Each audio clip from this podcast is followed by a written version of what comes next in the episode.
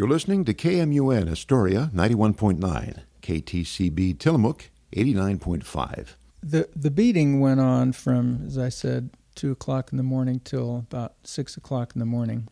I was lying face down uh, with guys had been jumping on me, kicking me, kicking the guys next to me. We were being beaten with uh, knotted towels, had hot coffee poured on us.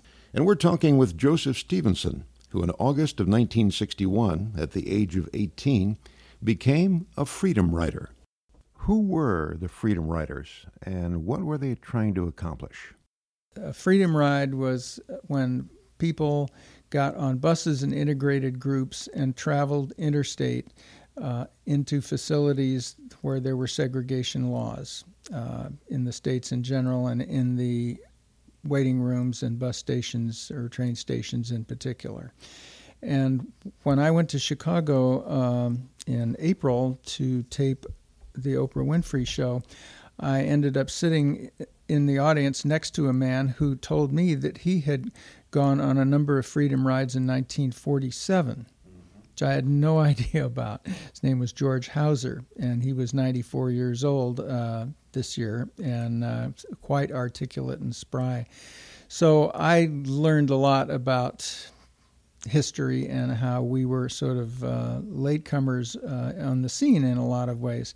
But in 1961, the attempt was made to get the federal government to enforce a law that had been established by a Supreme Court decision in 1946, but would not be enforced by the states, and the federal government declined to intervene. So that was the legal basis on which we we made our rides. The idea was to, I guess, was to so severely embarrass the federal government uh, that if the states refused to enforce the law and protect the riders, the federal government would be uh, forced to intervene. Southern states had ignored the Supreme Court ruling and were living in a state of apartheid at that time. Well, certainly, in uh, in most respects, they did. Uh, they there were separate restaurants, um, bus, you know, waiting rooms in in transportation facilities. Uh, drinking fountains were labeled white and colored. Bathrooms, pretty much all schools that I mentioned, pretty much all public facilities were either segregated or reserved exclusively for whites. A lot of occupations were reserved exclusively for whites. When you made your freedom ride, they had been in progress for three months, and some awful things had happened. Freedom riders had been severely beaten, buses had been set on fire, freedom riders had been sent to prison and put on work gangs. It was dangerous business. You were 18 years old, living in Los Angeles, a student. What made you decide that you were going to do this?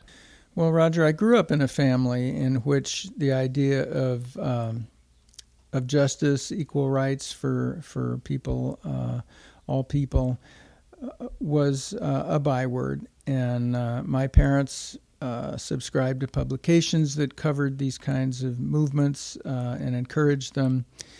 So it was somewhat of a surprise to me when they they were they did not immediately endorse the idea of their son going down to be arrested uh, in the American South. Um, I saw those photographs of the bus on fire. I saw the photograph uh, of James Peck, uh, badly, badly beaten, his face bloody and and stitched together. Um, and and I, like most of the country and a lot of the world, was was shocked to see this. Um, I was further impressed by the fact that the Freedom Riders did not quit at that point, uh, but they kept more and more people stepped up and volunteered to go south. It, this came to a head for me in June, and, and I'm amazed at how quickly these events whirled by. The first bus left on May the 4th. The big attack that where the bus was burned and the the public first became aware that this was happening was I think May 14th. On June the 15th, uh, you know, a month later, I attended a rally in Los Angeles that was put on uh, mostly to raise money, basically raise money and support and awareness uh, for the Freedom Rides, not necessarily to recruit Freedom Riders. But Martin Luther King Jr. spoke there. Uh, Reverends uh, Ralph Abernathy and Fred Shuttlesworth as well, uh, names that are not as well known but were every bit as important in the movement. Uh, they all spoke, and a gospel singer from Chicago named Mahalia Jackson sang. And it it was it wasn't uh, it was when Mahalia sang that I I felt the spirit that I had to do something, and maybe I was available to do that being a student, being on summer vacation, not having to be back at school until late September, I first got the idea that maybe I could go. I have to talk a little more about music than most people want to hear because I am a musician, and I have to tell you that it was music uh, to a large degree that that moved my heart. You know, music has a way of going to the heart, and ideals and philosophies and words can penetrate just so far, but music can can turn you around and turn you inside out. And when Mahalia got the spirit, she began to move around the stage, forgot where the microphone was, and was dancing back and forth. Uh, she had a one accompanist, a large woman named Mildred Falls, who was pounding away on the piano. Uh, just great. She was a great player. And the two of them were like two women possessed. And Mahalia was dancing, shaking her head. Her hairpins were flying out, her hair was flying out. And the whole 15,000 people in the LA sports arena just uh, came alive and erupted. And I erupted along with them. And the next thing I knew, well, two months later, I was on train to Texas. We shall all be free,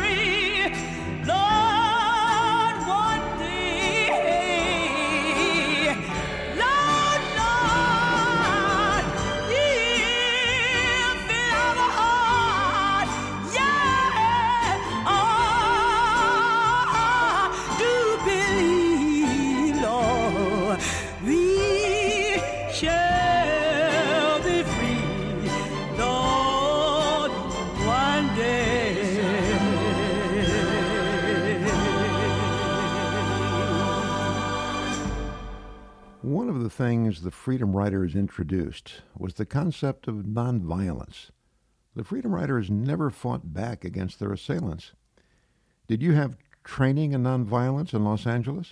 No, we definitely had training. Our ride was organized by the same group that sent the fir- the first bus, uh, CORE, the Congress of Racial Equality, and they had nonviolence was their uh, their strategy, their tactic uh, to create a moral high ground uh, in this struggle. Not not every freedom rider was a philosophical believer that nonviolence could could change uh, the world, but this was a tactic that everyone agreed to.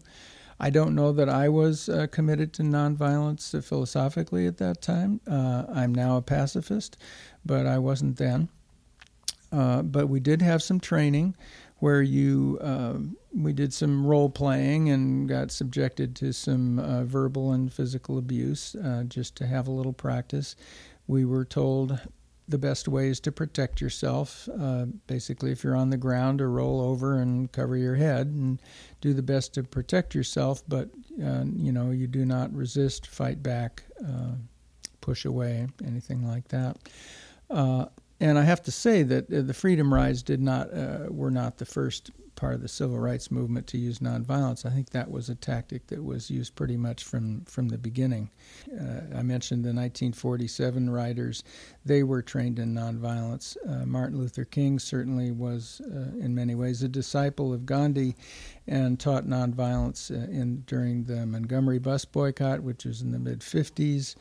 Uh, by I think 1958 uh, to 60 were the early uh, lunch counter sit-ins. These were all nonviolent movements, and um, in Chicago um, last month, I, I got to meet some of the people who taught nonviolence to the Freedom Riders. It's amazing. We're in this little cusp where a lot of these historical figures are still alive, uh, and it was it was amazing for me to to uh, rub elbows with them and have a chance to talk to them. I felt like I was walking in the land of the giants. You got on the train in Los Angeles and headed for Houston, Texas. What was it about Houston that made it the target of this particular freedom ride? Up to that time, uh, almost all of the rides, the, the destination had been Jackson, Mississippi. Um, originally, the, the destination was to be New Orleans. They started, I can't remember, in Washington, D.C. or in, from other places, but uh, they were always planning to sort of cross the Deep South and end up in New Orleans.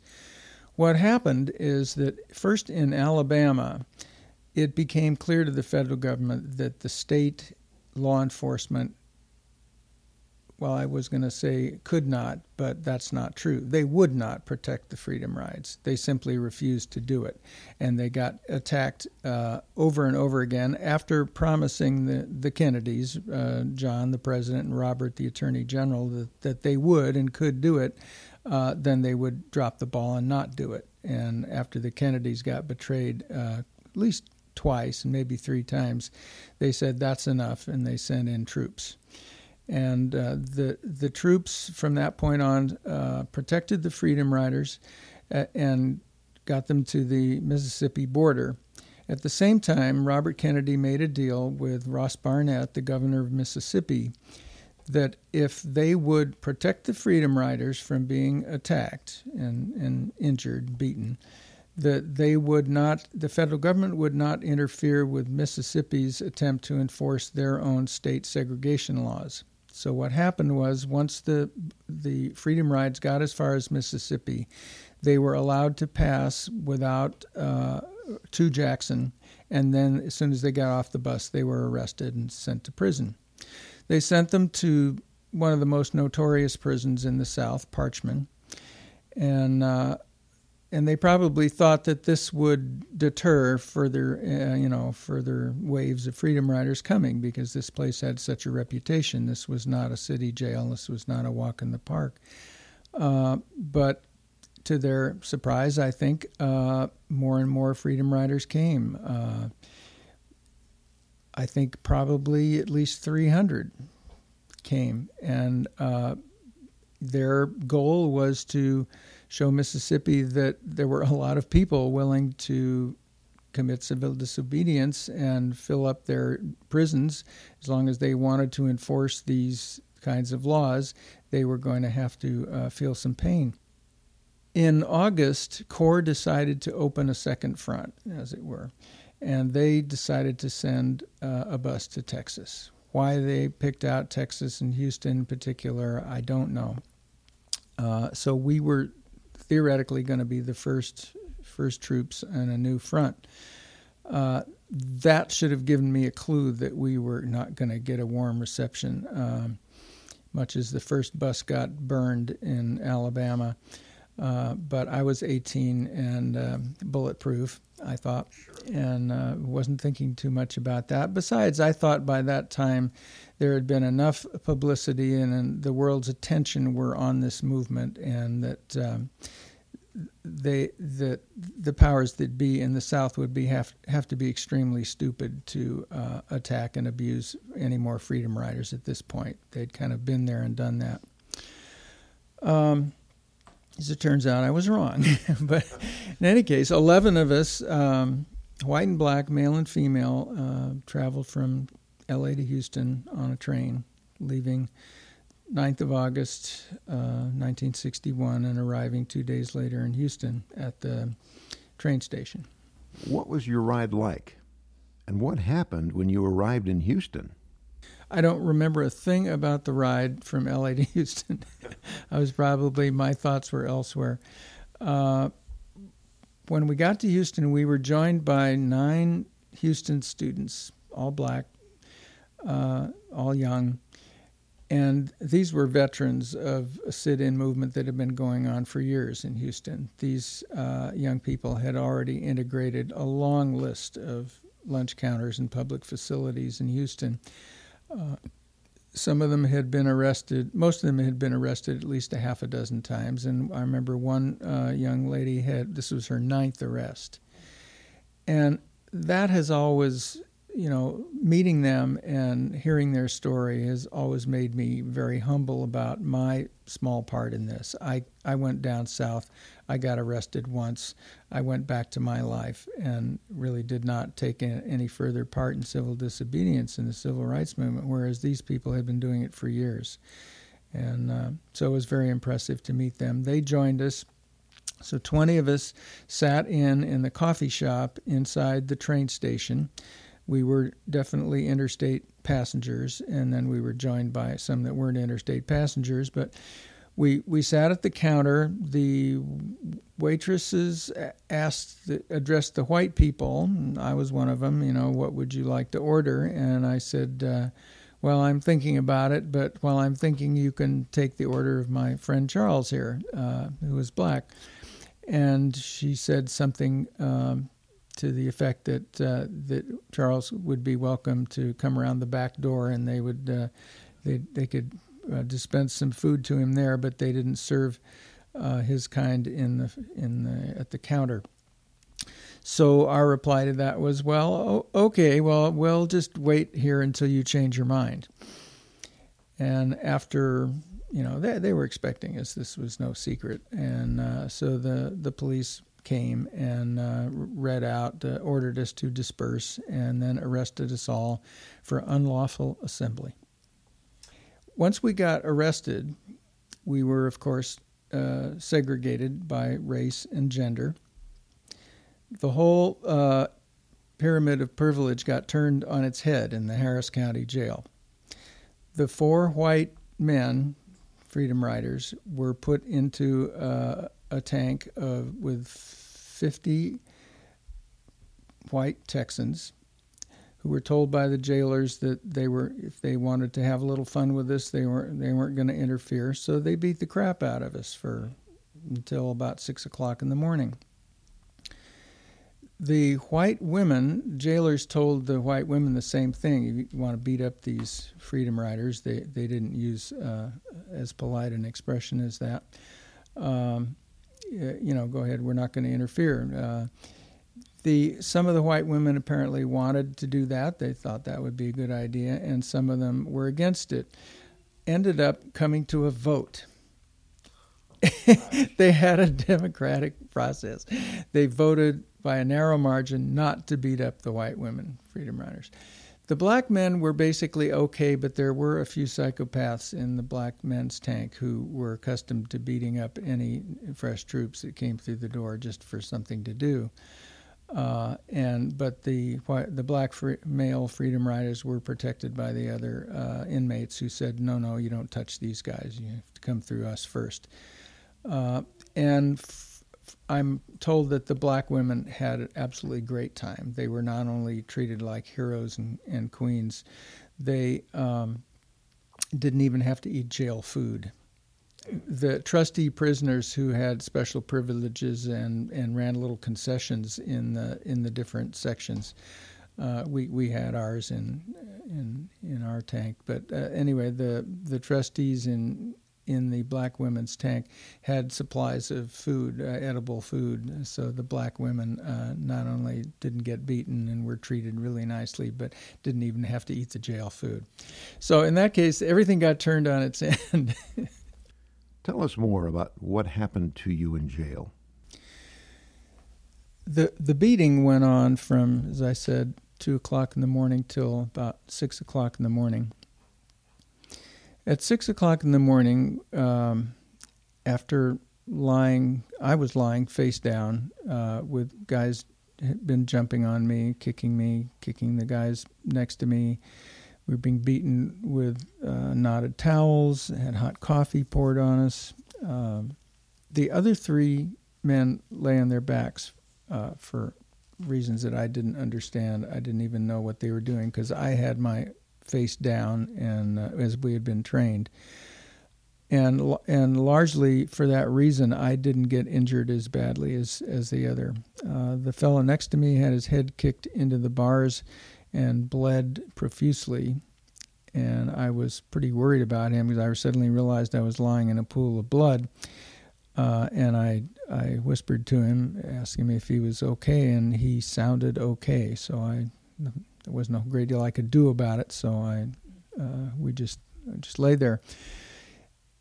In the morning, uh, the first sound was the sound of the doors sliding open, and the jailers brought in a wash tub, an old fashioned wash tub full of coffee. All of the prisoners produced cups. Everybody seemed to have a cup. Of course, we didn't have cups. Uh, and besides, we were not sure at that point what was going to happen next.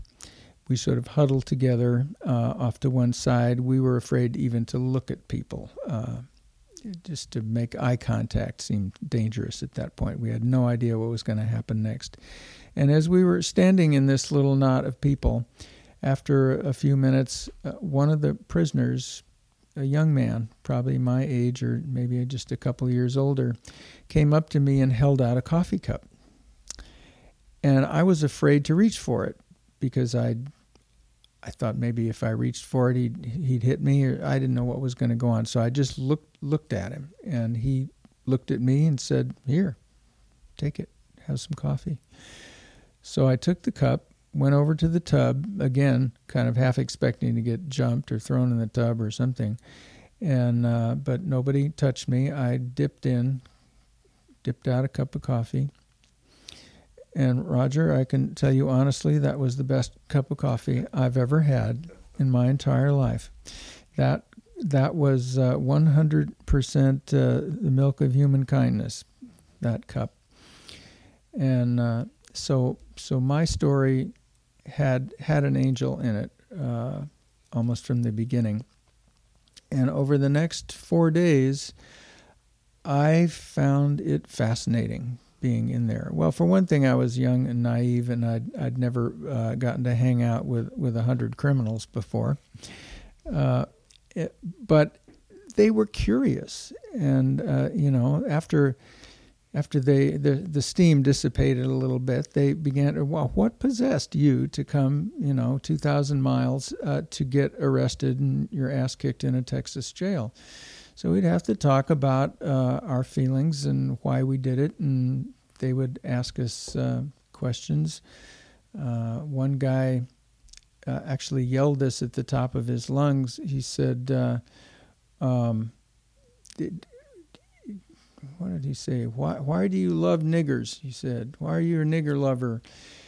And I said, uh, as calmly as I could, I love everybody and and it, it just kind of stopped him. he, he didn't know where to go with that. he just kind of shook his head and walked away. But it it was interesting to me. I was actually disappointed to leave. Uh, the other, my three companions were they had cracked ribs, cracked head. Uh, they were not fascinated. Uh, they wanted to get out in the worst way. So, uh, so we all bailed out together. What kinds of things did the Freedom Rides achieve in this country? Well, by September, by late September, the Interstate Commerce Commission issued an order for all of the signs of, uh, of segregation white, colored, waiting rooms, drinking fountains, bathrooms, all of these to be removed. Um, after a lot of foot dragging, the Kennedys foot dragged their way through through every step of this process for, mostly for political reasons. They, the Democratic Party at that time, their base was the South, and if they were to take strong stands for civil rights, they would lose it, which in fact happened. You know, it's just playing itself out today. Now the, the South is solidly Republican. If someone wanted you to speak at their school, how would they get in contact with you? Okay, anyone who would like to get in contact with me, uh, you'd be more than welcome to uh, to email me at jstevenson. That's J S T E V E N S O N, J Stevenson 3998 at charter.net. And uh, I, uh, I'm very much interested in speaking to students. Uh, they are the future. Uh, and uh, in my experience, they're very interested in this topic. Once you give them a little information, uh, they they are eager to learn about this, and they were born, you know, a long time after all these events happened, and uh, what they get in school, depending where they go to school, is little to nothing about this history. And I think it's interesting both from a strictly a historical standpoint to know how these laws got changed and from a practical standpoint is to know a little bit of the history of the issues that we're still grappling with that we've talked about during this interview. I saw your mugshot from August 11th, 1961, and I must say you looked very, very, very young. There were a lot of really young people on the Freedom Rides. Young people with a sense of justice, I'd guess. I, I think the the major effect for me was that I had at one point in my life early on uh, done something unusual, interesting, challenging, and and dangerous, and it it was one of the best things I ever did. It gave me kind of it gave me the influence that when life presents you with the opportunity to do things like that you should you should give it a lot of thought. I mean, don't be stupid, but uh, it it could be the best thing you ever did. And if you let it slide by, hmm. The I met one woman in Chicago who had done something remarkable, which I don't have time to tell you the whole story, but, but she was not a freedom rider, but she stepped out of her own family to help freedom riders uh, who were being beaten in her own front yard and she was only 12 years old at the time. Um, she recently went back to the town where she grew up, where she where this happened to her at the age of 12, and they asked her what her advice would be to young people today, and she said, um, "I I think when you're you're presented with the opportunity to to do something to do something good, do something for a cause bigger than yourself, uh, if you fail to do it, you diminish as a person.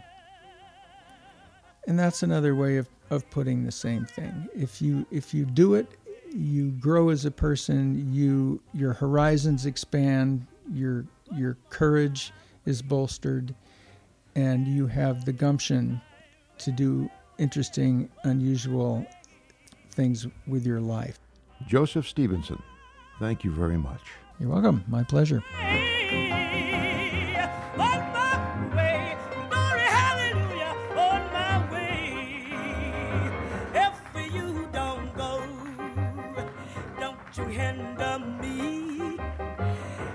you don't go,